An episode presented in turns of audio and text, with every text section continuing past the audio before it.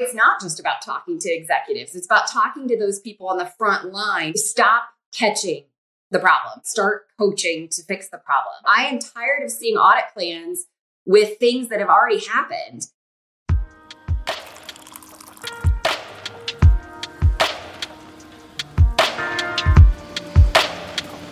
Welcome, everybody. This is Tuesday Morning Grind, episode number 59. And today we have a great topic where we're going to talk about how internal audit, quality auditing uh, really overlaps with security. And that might not sound intuitive to some of you guys, but uh, in the world of security, you do a lot of security assessments. And a lot of what we're going to talk about with our guests today will be related to how to make those assessments higher quality and how to think about risk and present findings and things like that. So, a great conversation. Uh, we have Amanda Jo Irwin with, with us today. Uh, she is a trainer on total quality auditing and how to do quality audits. Does a lot of stuff where uh, if you want need CPE or you want training, you want education around this, she does a lot of that.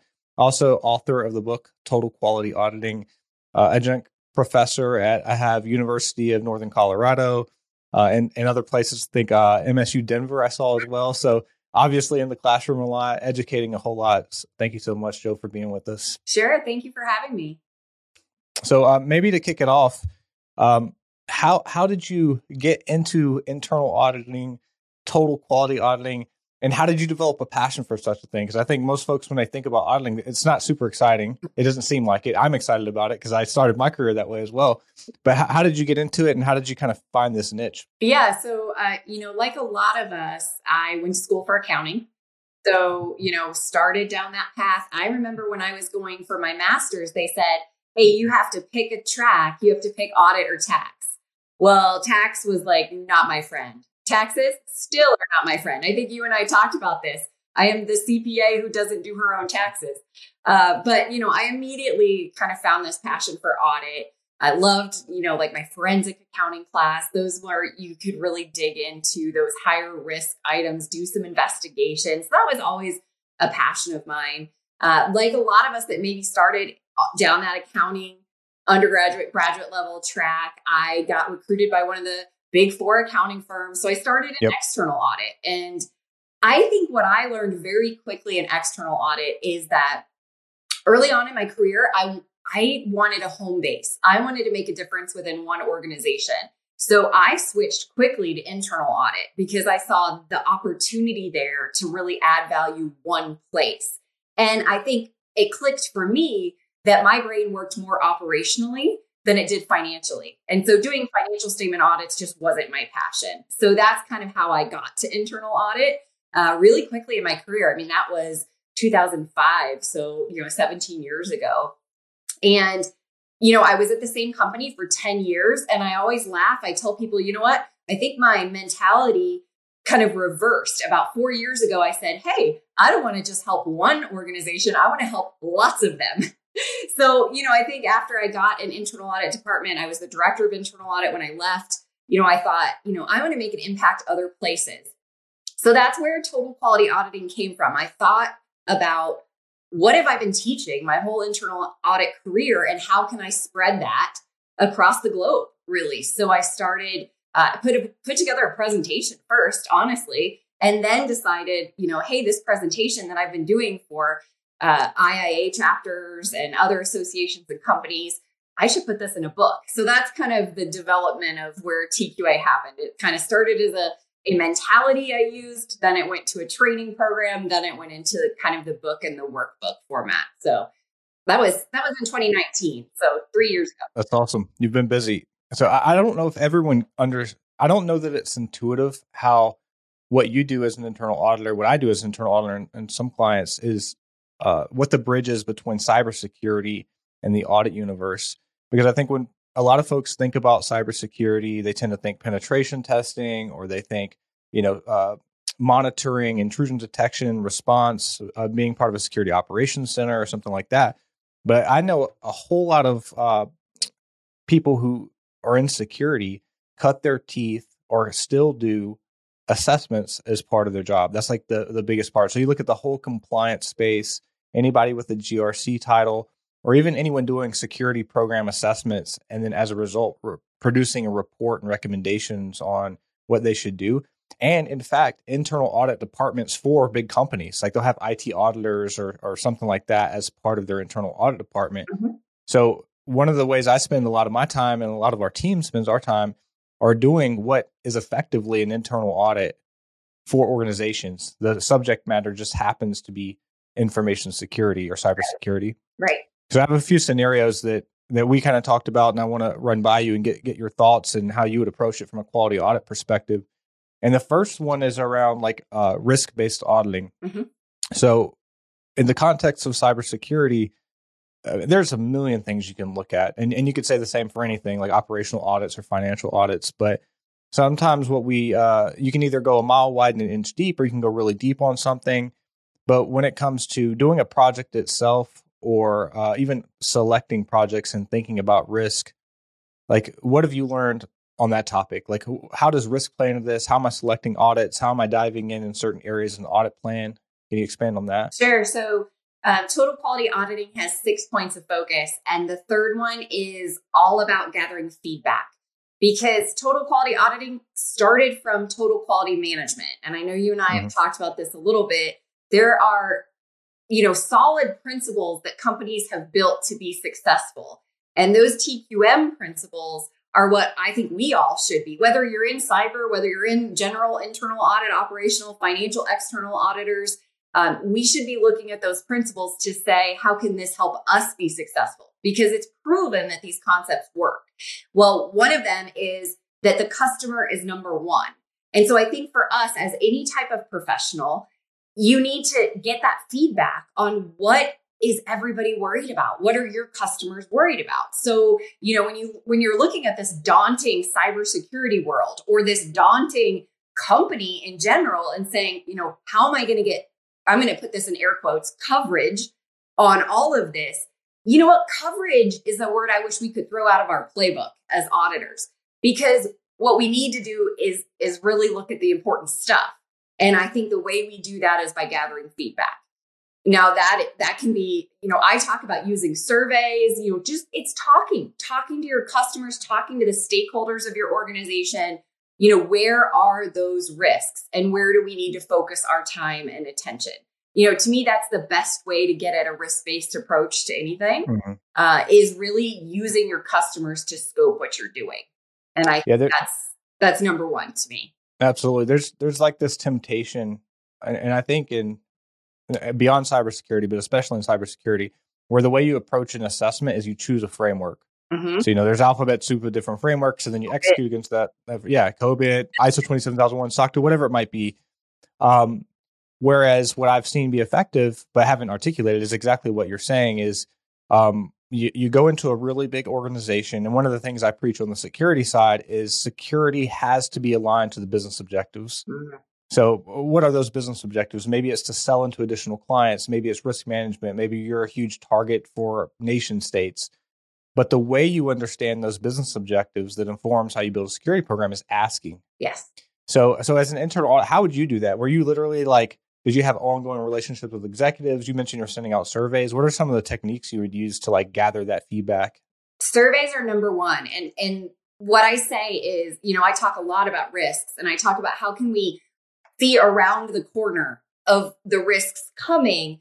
And one of the, it's a book, I'm quoting a book, uh, Seeing Around Corners is by Rita McGrath. But what she says is you need to get from the, the corner, the street corner to the corner office you know, it's not just about talking to executives, it's about talking to those people on the front line who know what's happening. And I think, in my my personal opinion, what's worked for me in my career, surveys are the best tool. And, you know, you mentioned I'm a higher ed professor. I taught intro to business. And I loved talking about the evolution of business models throughout the decades. And, you know, real quick, you know, production was the first. First model, decades ago, we started by just producing whatever it is. Then we went to sales. Hey, we have to sell what we're producing. Then we went to marketing and advertising, kind of third generation. Well, we gotta, you know, we can't just produce it and hire these salespeople. We gotta advertise and market for it. Well, right now we're in the fourth generation, which is literally CRM, customer relationship management. Those those things matter. And the one way every company out there today is surveying us, right? We we go to shop somewhere, we get a survey in our inbox. Why? Because they know our opinion matters. And so again, that's why I say surveys, yes, some organizations use them too much. They're not using them very well. But when effectively used, you can gather all the data you need from the street corner to the corner office. And that really, I mean, I've gotten pieces of gold by surveying literally every employee at an organization. I mean, mm. I have built audit plans off of those survey responses and found the risks. And I think um, I love that you used one of my favorite quotes just ask. Internal auditors need to figure out however the best way is to just ask. I worked for, uh, before starting Risk 360, I uh, did some consulting work for a couple internal audit uh, groups where they outsource their IT audit function. And we still do that to this day where we come in and they outsource that function to us. But you know, the big lift every year um, is trying to figure out what you're going to cover uh-huh. and what projects am I going to select. And uh, there's kind of what I've noticed is there's a, two primary ways that happens. One way is uh, either the board of directors or the chief audit executive or, or someone has been presented a list. Either that's like a trends list from one of the big four accounting firms, or the board of directors has some ideas. And some of those projects need to hit the list because they're just kind of like hot topics. For example, this uh, over the last few years, ransomware has been popular, which is legitimate. It's a big problem, so that hit the list. Um, and then the other way that I've seen getting good projects was uh, just keeping your ear to the ground, mm-hmm. like talking to a lot of people, asking them how they're going to be spending their time the next year, what big projects they have in flight, what are they worried about. And to your point, um, I, and I never did that from a security perspective. I was never asking like, what are your you know, what are you worried about when security? It was just like, what are you working on? Mm-hmm. And people are always working on big implementations, big new customers, integrations, new engineering efforts. And uh, those were always great opportunities for me to bring that project back and say, hey, should we be looking at this from a security perspective? So maybe there's some huge ERP integration that's going to, you know, no one's thinking about that from a security perspective. They're thinking about that from the financials and the data accuracy perspective. But we were able to put a security overlay. Mm-hmm. But you could say that about outside of internal audit. You could say that about anything. If you just keep your ear to ground, understand what the business is doing, help you collect some really great projects. Yeah, I mean, I, I say, you know, there is absolutely one of the main TQM principles is that, you know, W. Edwards Deming, who founded it, he would go into a business and, and he would say, let's throw out the inspection department. Why? Because he didn't he thought that was too late. He says it was too late it was ineffective and it was costly. That's an audit department a lot of times. We, you know they'll do a big system development project we'll come in a year after it's done and audit it. And that to me is after the fact auditing that's that's pretty meaningless nowadays. You know what you're talking about what i'm talking about teaching is yes we're finding out about these system development projects by asking on things like surveys what are you doing and then we can start going in, we can put controls in place along the way. You know, I am tired of seeing audit plans with things that have already happened. It needs to be a change in implementation monitoring for XYZ system development project that's on our plan because that's yep. real time. That's what we need to be doing. That's how we're going to add value there's this buzzword in security, or two buzzwords really. There's one that you'll hear that's emerging that's uh, shift left. They keep talking about shifting left. So get security involved early in the planning and all throughout the process. You hear that in internal audit too. Like get us involved early so we can start thinking about risks. Yes. And then there's all, the second concept is uh, security or privacy by design, mm-hmm. which is basically the same thing. Whereas you get in in the planning phase before the stuff is shipped, start thinking about risk principles, quality, asking hard questions. That way they can build it right from the start instead of like as a tack on later where you're just uncovering the risk. And it sounds like that's a, a principle of total quality auditing ultimately. Absolutely. I mean, that's a TQM principle, right? I mean, all these successful auto manufacturers, their old model was to get a car off the line as soon as possible. But then they had billions of dollars of defects in cars being returned. So, you know, it was okay, let's start controlling the processes. Let's think about continuous improvement all of these are things we're talking about as a profession. We just didn't realize we were implementing TQM principles. And so I've just kind of really connected the dots there. So I'm, I'm going to list the six just for those out there that want to read the book, Total Quality Auditing. It's ethics. That's number one. Number two is standards and conduct. Number three is feedback, we just talked about. Number four is lean and agile tools. Number five is balance, balancing assurance and consulting ultimately, and six is leadership. So I want to talk about five Yeah. because, um, which is the uh, balancing assurance and consulting. Mhm. So many companies, the function of an assessment or an internal audit is to go to leadership and it's supposed to have some independence in terms of, uh, you know, uh, the board says, all right, an independent party looked at this so I can trust it. I know it has accurate data in it. But if you go to any internal audit function, or even when we're doing security assessments, there's a desire to be somewhat consultative because you don't want to be adversarial. You're trying to add real value, provide some recommendations, that kind of thing. What do you think the right balance is? Like, what what does total quality auditing say? Yeah. So, um, one of my favorite things I heard Richard Chambers say recently, he's the Mhm. past uh, CEO of the IIA, the Institute of Internal Auditors. He said, Would you rather help your organization or not have an organization to help? And he was talking about that as someone was questioning, kind of bringing up this idea of independence. We can't help our organization. We cannot assist or advise on this project because they're so worried about independence. And I thought really that statement was pretty darn brilliant because, you know, do, our organizations are struggling right now. A lot of them are. And so, you know, really it's a matter of uh, why why can't you be be professional, be objective, be independent and still switch hats? Which I think is something a lot of internal auditors overthink. Our internal audit definition, the definition is assurance and consulting activity designed to add value and improve an organization's operations.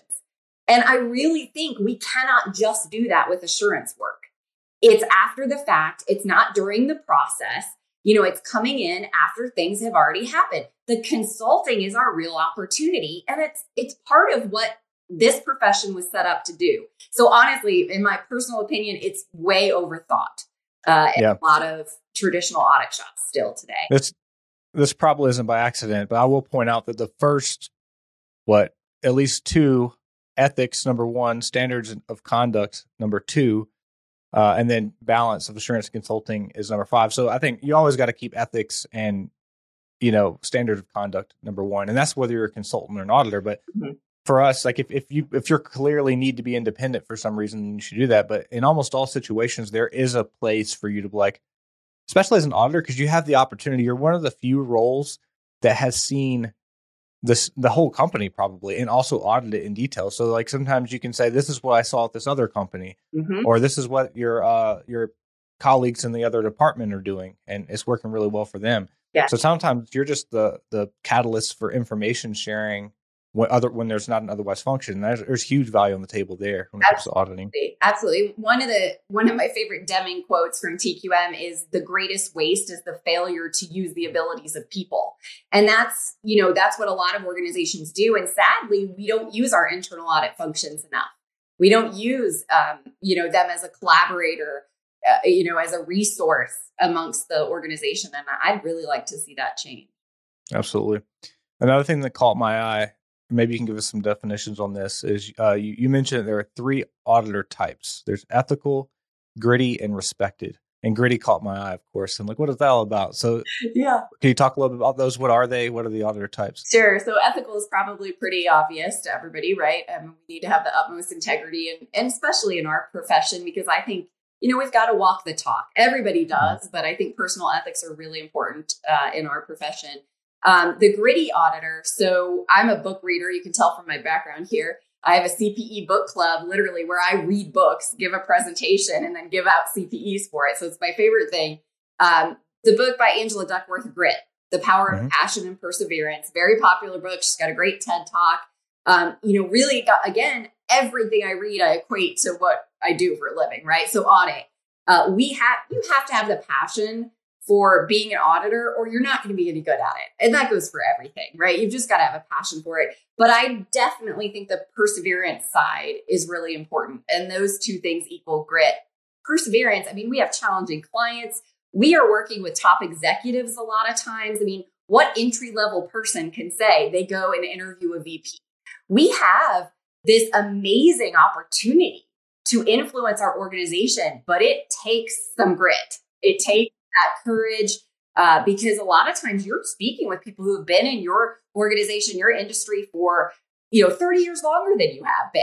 Um, and so that word just really resonated with me. In fact, one of my first, very first presentations years ago when I went out on my own was auditing with grit. I wrote an article about it. It was published in the um, Internal Audit magazine. Like that. Uh, it was one of my favorite things because they just go in, they go hand in hand. You've got to have one if you want to do the yep. other.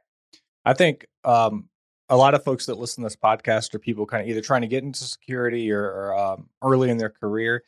And I, I tell folks all the time, uh, internal auditing or doing security assessments, which is another word for saying auditing, is I think one of the best places to possibly launch your career. To, because to your point, where else do you one get to see hundreds potentially of different clients mm-hmm. over a course of a couple of years? So rapid succession, you're seeing clients. Some of them are incredibly mature, some of them are immature. So you can compare and contrast the types of environments.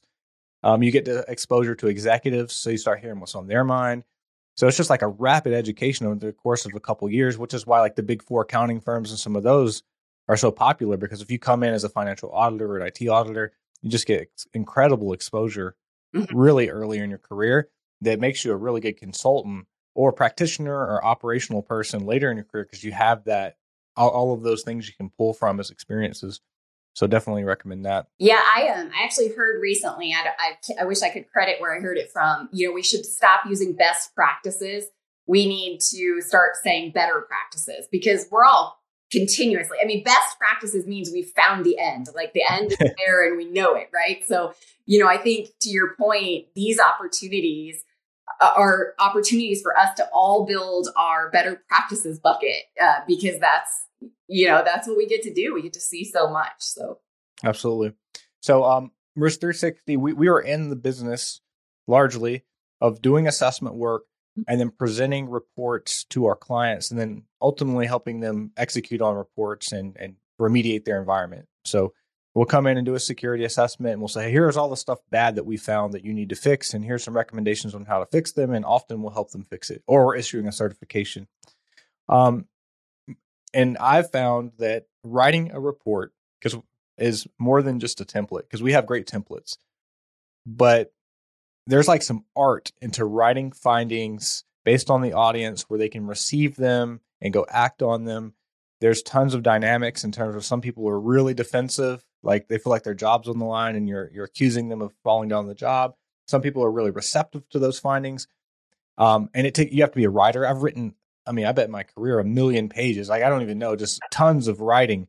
And those are things that are surprising to people, I think, uh, especially in security, is like the the volume of writing, the the thinking that you have to do to present a report. And that includes pen testing, by the way, for y'all listening. If you're a penetration tester, half of your job is going to be behind the screen trying to figure out how to break into a system. The other half is going to be figuring out how to articulate what you did on paper. And those are some of the most complex reports.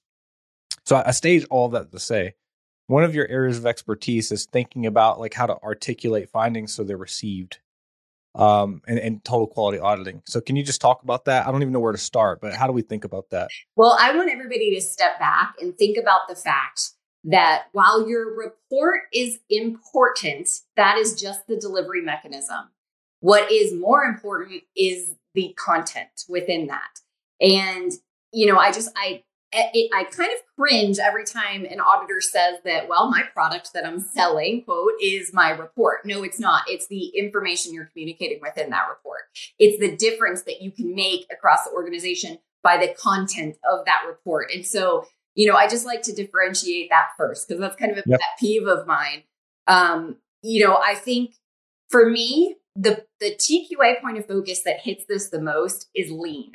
And that's point of focus number four. And my my biggest thing is there is so much waste we can eliminate in what we do. And a lot of that, sadly, is the time we spend on these reports. And, um, you know, I'd say just look at it from that waste perspective. Like, is it going to t- through too many levels of review? You know, is the content, like you said, not relevant to your readers? Um, one of the TQM principles that I built this concept based on was essentially that you can have the most beautiful product in the world, but if it's not what your customer wants, it's meaningless. And I want auditors and you know security professionals think about that product and what your customer needs, what they want, because they're going to kind of put it in their drawer and not even read it if it's if it's meaningless to them. So it's really putting yourself in the shoes of your customer and saying, is this exactly what they need at this moment in time? Um, I call it just in time auditing too. But I mean, regardless, I know I kind of went in three different ways here. You know, we just really need to think of number one, our product as the actual info in it and not as much spending as much time on how we get it there. Um, and then, you know, eliminate the waste you can through that reporting process. Good. Huge, huge place. As a consultant, I think we, uh, it's easy to fall into the trap of thinking like, I need this thing to be beefy, like in terms of length, pretty, yeah. Um, you know, all the things because this is your deliverable, and, and that's kind of what you're getting paid for sometimes. So there's like this desire to make people feel like this is what I paid for. But if I think about it, there's there are any successful client I've ever had. Um, we didn't spend a lot of time reviewing the report. What we spent time was meetings before the meeting, mm-hmm. uh, like consulting all the way up into the report where we're talking about how to resolve it. So by the time they get the report, like there's already projects in flight to fix issues. It's been well circulated. Everybody pretty much knows what's in the report. So then they get it and they're like, great, that's a formality at this point. Right. That's agile, right? That's mm-hmm. that's really having those meetings with your clients and your customers throughout the process so they know exactly where you're at and what the problems you're finding real time are and fixing them. You know, I think that to me is the importance of agile auditing. And, you know, then, like you said, by the time you get to the report, it's just a checkbox and it's done. And it's not this like massive, you know, six weeks to get the report out process, which is what I dread uh, in a lot of audit. Yes. And what's what else is coming to mind here to me? To I agree, that's the best way to do it. But to but sometimes I've seen in audit departments or when you're issuing a report, there's so much coaching to CYA, cover your butt in that report. So you got to document everything. And because they're like, look, you got to, everyone's going to push back on every single finding. But what I'm realizing is to to be agile, you have to really solve another root cause, which is trust. Mm. Like your organization has to trust you. You have to have a good reputation. They have to be assuming positive intent. They have to know that you're not a gotcha auditor, that you're there to help them. Mm-hmm. And if all of those things are taken care of, they're not so much worried about the words in the final report. They're worried about getting the job done and mm-hmm. and, and all the things that come with that. So is that your experience too? I, am see you nodding. Like, how do you build trust and like earn the opportunity to do an agile audit? Yeah, I think um, you know, like you said, it is making sure you're building that rapport. That here's the here's what I say: stop catching the problem, right? Start coaching to fix the problem. You know, internal internal auditor, stop. You know, being the gotcha auditor, like you said, stop being the bad cop start being the crossing guard. You are the, getting them from point A to point B. And, you know, you've got to show them this to earn it, right? And, and you can't just, it, it's not going to happen overnight. Uh, the respected auditor is the third one. It's the ethical auditor, the gritty auditor, and the respected auditor. And that's a lot about, a lot of what I talk about. How are you showing them you're solving the problems? You're not just finding them. And mm-hmm. that does go back to the report, by the way. I have seen so many audit reports that all they do is list the findings. And yes, maybe they have a recommendation that says, you know, think about a new system to fix this. Think about, you know, XYZ. Think about it. But it, it doesn't take that next step and really think through how could they really solve this problem? How could we even assist with that? You know, show in the report that they're already down the path of doing that. It's just, it's like we stopped too short a lot of times is what I see. It, it's just like, let's just throw all the findings in the report and feel good about ourselves. And that, you know, that's not the auditors that are going to earn the respect and have that trust and that rapport like you're talking about. Um, yeah. And so it's about the actions. You know, you, you've got to show them that you're more than just that find the problem auditor. So, um, in in a lot of companies, not all, but many companies, there's a, a, board of directors, and then there's an audit subcommittee at the board of directors, and the and the audit executives, the chief chief audit executive, is ultimately choosing audit projects and then funneling the report results up to that audit committee who are, who are reading them and and then trying to steer the ship like where how's the company doing based on these audit reports i get mm-hmm. and the the two types of board cultures that i've seen uh, one is that there seems to be a reward mechanism for bad reports, in that like uh, that proves that the audit team's really you know auditing hard and finding good stuff and making lots of improvements. And then there's the other kind of board culture that uh, rewards progress, collaboration, not throwing anybody under the bus. They want to see results. You know, again, they're assuming positive intent. And I can't really. I've been part of audit committee meetings, but never uh, selecting a board myself. So I don't know what drives one culture versus another. But what have you seen work in terms of uh, if you have that board of directors culture that is maybe pushing inadvertently an, an audit client to to be uh, more adversarial in nature. Mm-hmm. Have you seen anything work to like kind of help change that culture or give them a different perspective? It takes a lot, a lot of talking, a lot of uh, teaching, a lot of, um, I would say, not just auditors are stuck in this traditional mentality, but a lot of management is, and a lot of boards are. So you hit the the nail on the head right there. Um, and here's my one of my favorite things to say is that every good internal auditor, any good internal audit leader is doing their best to work themselves out of a job. Meaning, we are here to make the company so good that they don't need us anymore at the end of the day. And I think just if every chief audit executive could go into audit committee with that mentality of, look, we're doing our job if we aren't finding problems. I want you to shift your mentality from thinking that we're not doing our jobs if all of these reports don't have findings. Because what that should mean instead to you is that we're doing the pre work, we're doing the preventative work, we're involved in projects where we need to be, that we're not having these after the fact findings anymore. Uh, I, you know, number one mindset as auditors, we have to be more proactive than reactive. And we've traditionally been reactive. And it's about shifting management's mindset to that. It's about shifting the board's mindset to that too. So, you know, keep talking about it that's my only advice is the the luck that I've had over my career is to just keep reiterating it. Right. Mm-hmm. That's that's key. And then you got to show it in your actions. Put in your audit reports where you have put in some excellent controls within a new system development project. I mean, show that proactive. You know, it's not a finding, but it's a win.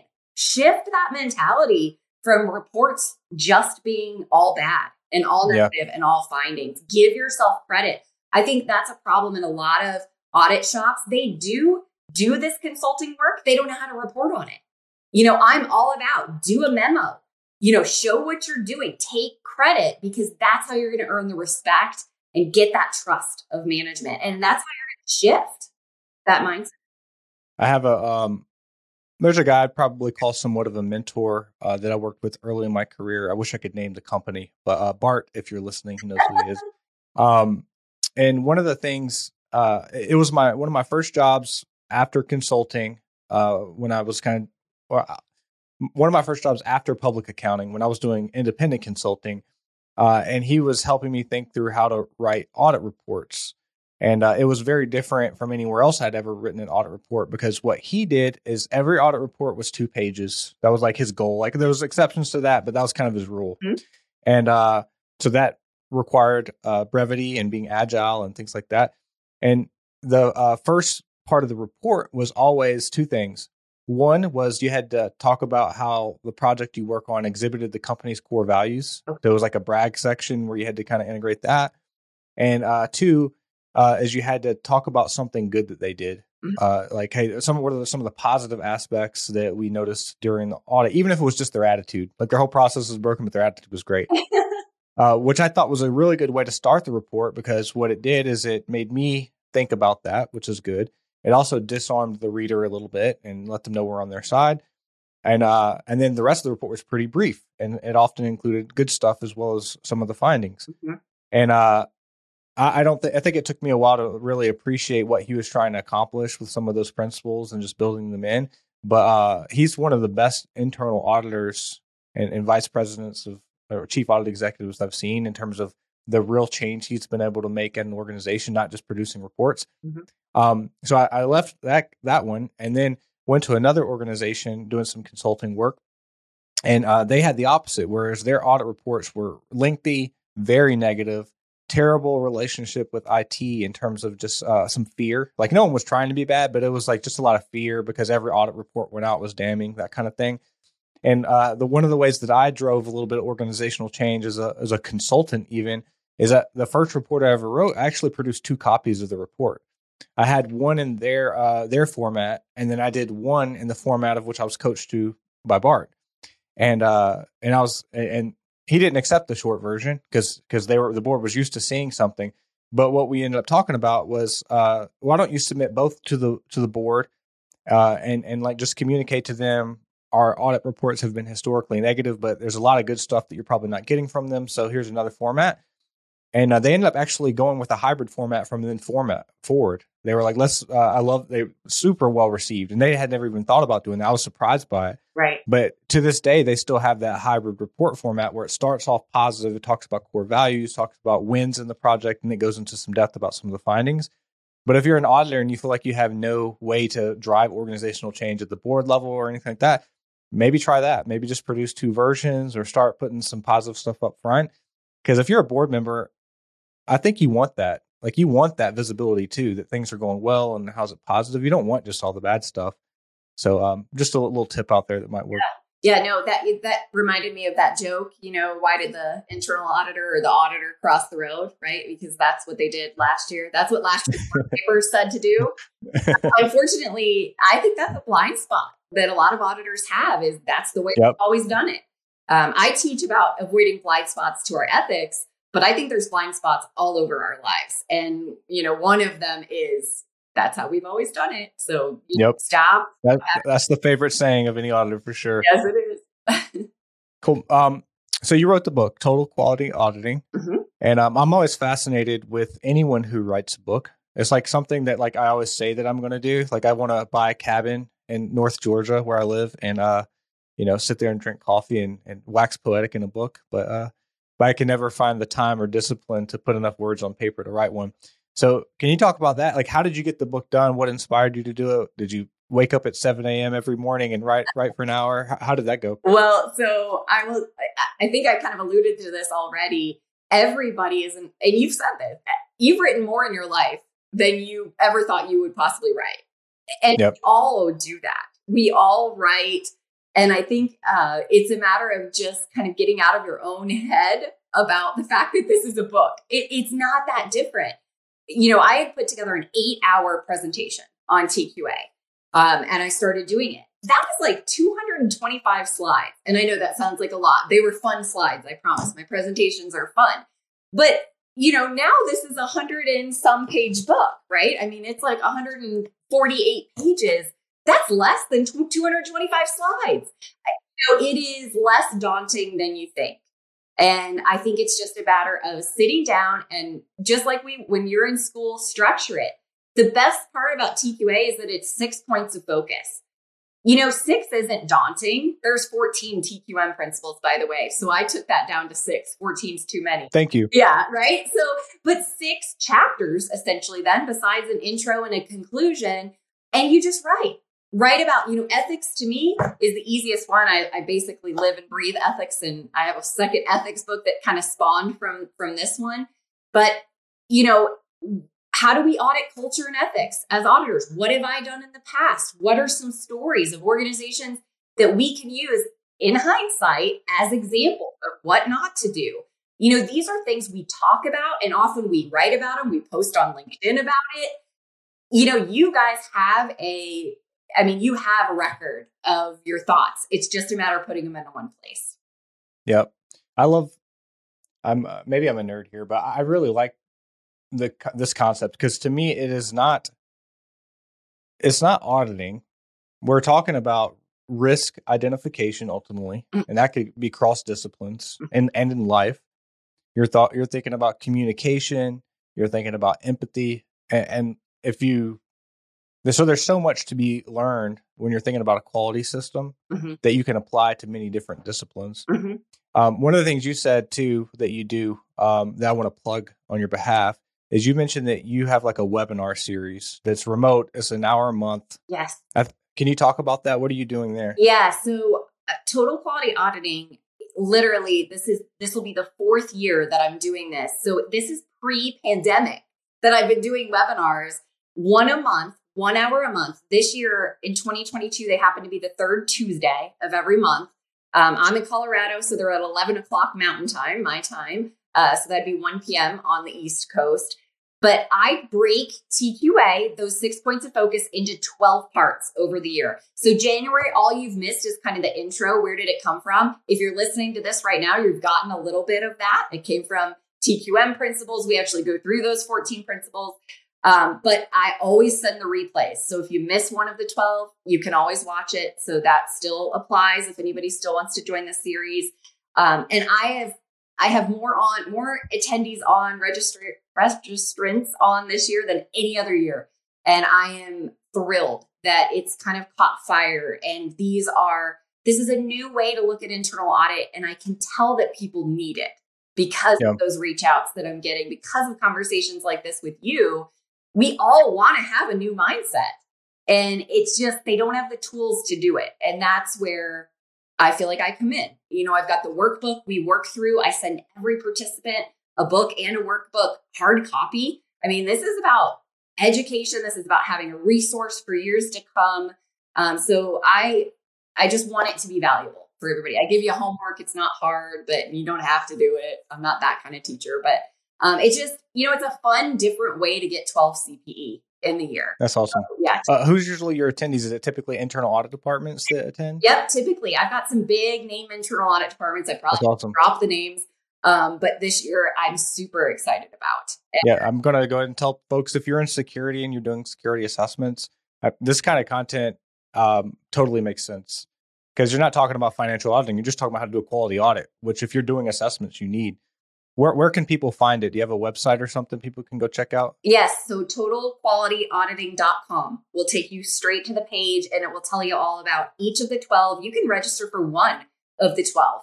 Um, or you can do the whole series still. And like I said, get the replays for the ones you've missed. Um, but like you said, what I love about TQA is that I have people in compliance on there, right? I have IT auditors on there. I have government auditors. I have, you know, performance auditors quality, mm-hmm. you know, quality assurance auditors and just typical internal auditors. But it it really does. I have just risk professionals on there. It is like you said, it is just thinking about how can I start talking about the culture within my organization? What do those standards of conduct look like within my organization, within my function? It's very, I want to say general, but it's, you know, it, obviously we get into a lot of specifics yeah. of what we do, but it, it crosses everybody and you would get something out of it. Absolutely. That's awesome. Well, Jo, thank you so much for connecting. If you guys want to connect with, with Jo, you can check out the website she just mentioned. The way I connected with Jo is looking up Amanda Jo Irvin on LinkedIn, and you have a podcast too that they should check out.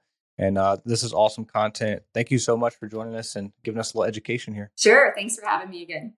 Hey, thank you for watching Tuesday Morning Grind podcast. If you like content just like this from cybersecurity executives, thought leaders, hackers, then come on over to risk360.com, check out our resource center where we have blog posts, white papers, videos, all for free that can teach you about cybersecurity. If you want to know more about cybersecurity certifications like ISO 27001, SOC 2, PCI, HITRUST, and others, we have a ton of content on that. So, whatever you're looking for, we have a lot of resources head on over to risk360.com, shoot us a note, and we look forward to keeping the conversation going.